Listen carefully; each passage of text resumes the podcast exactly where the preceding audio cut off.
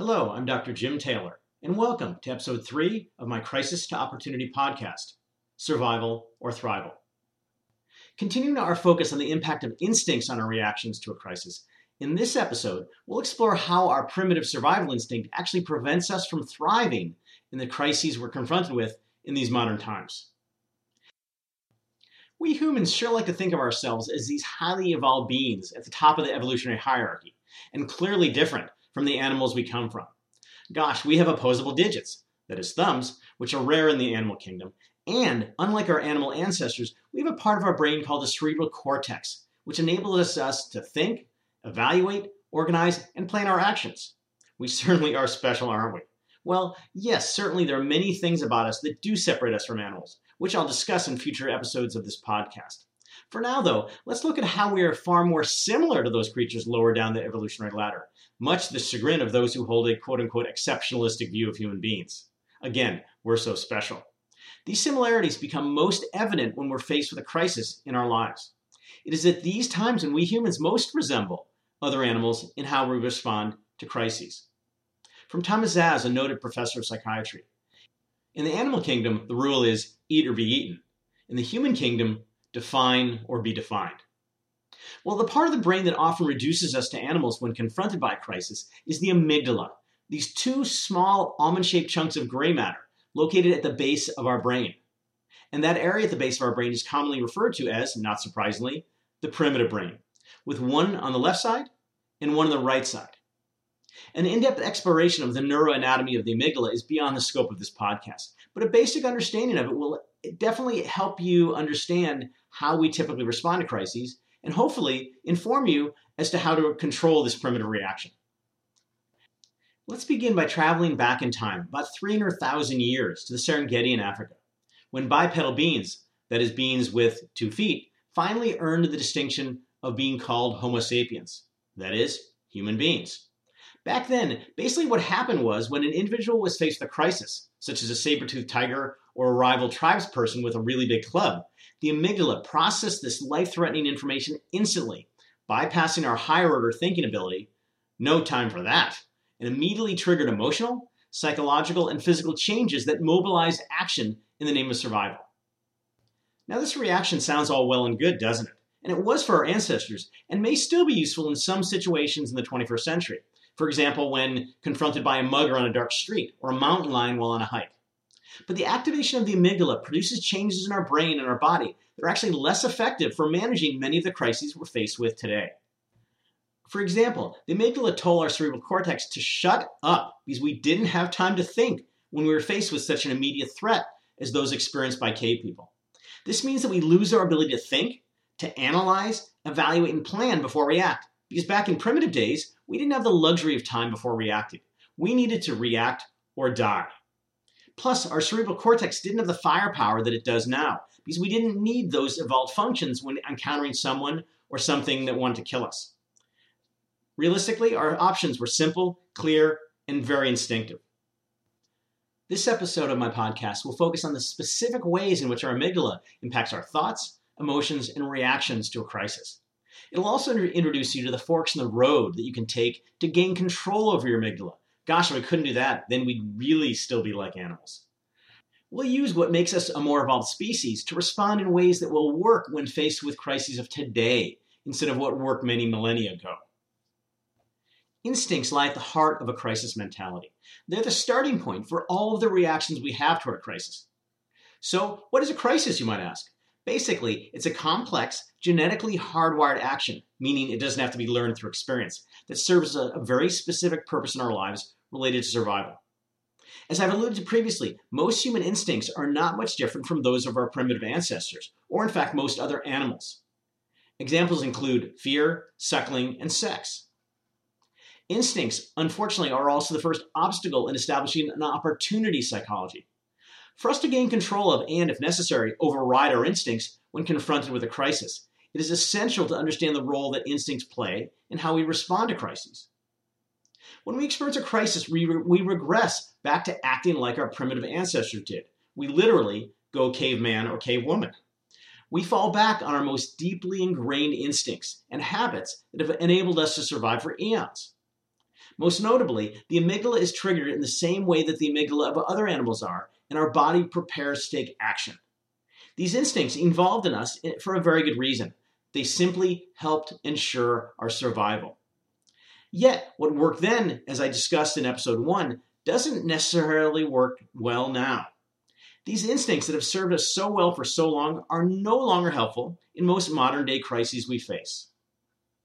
Is there any more important situation than a crisis when you need to have all of your most highly evolved capabilities firing on all cylinders? Many of today's crises, for example, financial, health, or interpersonal, are either highly complex, more cerebral and physical, or occur at a distance. As a result, modern day crises are simply not typically solvable by way of immediate physical action, which is why your primitive instincts can prevent you from responding positively to and overcoming the many crises that occur today. For Marcus Cicero, the Roman philosopher and statesman, the wise are instructed by reason, ordinary minds by experience, the stupid by necessity, and brutes by instinct. Three instinct forks in the road will appear when you're confronted with a crisis. Many of us fall victim to a crisis mentality because it's our natural instinct.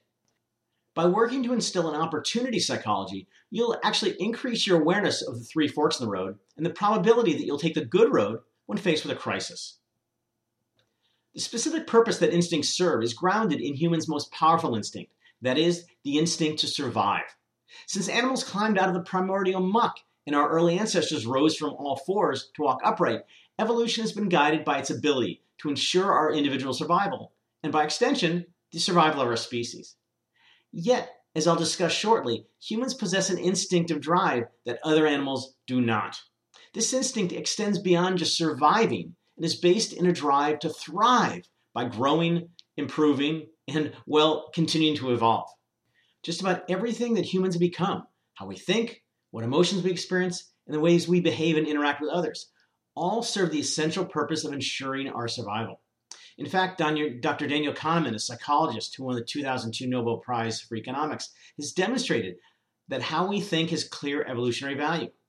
The way we process and remember information, solve problems, and make decisions are driven by what he calls cognitive biases. Although this approach doesn't always result in the most accurate or best outcomes, it is the most efficient in terms of time and energy expenditure. These biases are guided by the basic principle what is good enough for survival? Our emotions have also evolved to be of great benefit to our survival. So called hot emotions, such as surprise and disgust, are experienced instantaneously and powerfully. These emotions signal an imminent threat to our survival. For example, an attacker or rotten food, which initiates urgent action in response to its cause that increases our chances of survival. In contrast, so called cool emotions like joy and love typically, typically take longer to be felt and are usually less intense initially. Simply put, there isn't a pressing need to experience cool emotions strongly or right away because they don't signal a threat to our lives or signal that survival instinct. The way we think and the emotions we feel that are immediate and intense have survival value, meaning they produce reactions that increase our chances of survival. What may be the best known expression of our survival instinct is our fight or flight reaction to a perceived threat to our survival, which I'll discuss in detail in a later episode. Without this instinct to survive, our primitive forebears would have died. Their genes wouldn't have been passed on, and we wouldn't be living in the 21st century. Unfortunately, in an odd sort of way, our primitive survival instinct has become outdated for many aspects of our modern lives. Back in the Serengeti 300,000 years ago, this instinct ensured our physical survival in the face of daily threats in the form of predatory animals, hostile tribes, starvation, and pestilence. Yes, sadly, many people in the world still face some of these same challenges. At the same time, for those who live in developed countries, and admittedly who are most likely to listen to this podcast, times have changed such that primitive physical challenges are no longer a daily existential threat. Instead, survival in the 21st century has taken on new meanings that requires a different understanding of survival and an evolved survival instinct that focuses on modern day crises related to finances, marriage, child rearing, education, career, politics, and global events. In all these threats, the danger isn't often physical death, but rather other forms of quote unquote death, such as psychological, for example, self identity or self esteem, emotional, for example, shame or sadness, social, for example, re- rejection, and professional, being fired. This new conceptualization of the survival instinct demands a very different set of responses than those triggered by the old school fight or flight response. Also, our understanding of and means for ensuring this new form of survival in the 21st century has changed significantly compared to primitive times. A more appropriate definition of survival for modern times may be the state of continuing to live one's normal life, typically in spite of an accident, ordeal, or difficult circumstances. In other words, the ability to get by or maintain the status quo despite challenging conditions.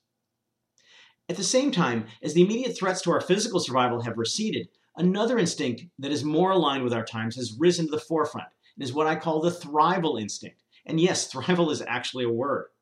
Derived from the word thrive, thrival can be defined as to prosper, to be fortunate or successful, to grow or develop vigorously, to flourish. In other words, to want to feel better, do better, and live better. The thrival instinct drives us to seek out our limits and to expand the world in which we live. Now, keep in mind that the instinct to thrive isn't new in any way, shape, or form. The thrival instinct, that is the drive to know more, do more, experience more, create more, and explore more, is what has produced all of the great achievements in human history. From the discovery of fire to the invention of the wheel to manifest destiny to the innovation of the internet and every step of progress in between, the thrival instinct has driven we humans to evolve. Following the Industrial Revolution, when mass production and distribution of food made starvation for most a distant memory, mechanization and automation provided us with more leisure time. People began to live longer and healthier lives, and overall basic needs for survival became more abundant and readily available. For example, food, water, and shelter the thrival instinct overtook the survival instinct. This trajectory has accelerated with each additional technological development, giving increasing numbers of the Earth's population more security, resources, leisure time, and along with these, more opportunity to not only survive, but in fact to thrive. The problem with these two instincts, survival and thrival, is that they are fundamentally in conflict with each other. Our survival instinct demands that we seek out safety, security, certainty, familiarity, predictability, routine, comfort, and control. In contrast, our survival instinct drives us to seek out risk, novelty, uncertainty, insecurity, discomfort, and stress. This conflict is inherently connected to the difference between a crisis mentality and an opportunity psychology, with the former being grounded in our survival instinct and the latter woven into our thrival instinct. As I'll be showing throughout this podcast, rejecting our survival instinct and embracing our thrival instinct is essential to shifting from a crisis mentality to a psychology of opportunity. With most of today's crises, the qualities of the thrival instinct will better serve your efforts in responding to their challenges and enable you to adopt an opportunity psychology. Given that most modern day crises don't require immediate and urgent action, your goal is to not allow the deeply ingrained survival instinct to dictate your reactions and replace it with the thrival instinct and the processes that spring from it. This entire podcast is devoted to encouraging the transition from a crisis mentality to an opportunity psychology. And this objective will be catalyzed in several initial steps. First, when a crisis strikes, you experience the first wave of a crisis mentality. Don't attempt to resist it. The fact is, you can't, because it has millions of years of evolution driving the instinct through you. Instead, acknowledge and accept that it is your survival instinct responding naturally to the perceived threat. This acceptance will dull the intensity of your survival instinct's actions by not adding unhelpful emotions, for example, frustration and anger, or physiological reactions, such as more adrenaline, to the situation. It will also allow you to let the psychological, emotional, and physical wave to pass more readily and more quickly over you. Second, the initial shock of your survival instinct and the crisis mentality will either ebb to a more manageable level or might most likely run its course. Then you can invoke your thrival instinct by recognizing that its attributes are better suited for 21st century crises. Now, I'll explain why and what part of the brain is activated to help this process in a later podcast. Third, expect and acknowledge that this shift from survival to thrival and crisis mentality to opportunity psychology will be uncomfortable. In fact, millions of years of evolution will be screaming at you to not go there, to stay in the survival mode and the crisis mentality. But you must go there because the thrival instinct and an opportunity psychology gives you the best chance of coming out of your crisis as intact as possible. Finally, make a commitment to your thrival instinct and your opportunity psychology. Stay conscious and vigilant to your survival instinct and crisis mentality for when it creeps into your mind and your body and attempts to kidnap you back to your primitive self.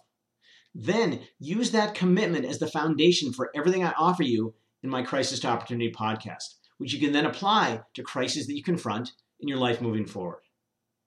I'm Dr. Jim Taylor, and thanks for listening to episode three of Crisis to Opportunity. And be on the lookout for the next episode in the near future.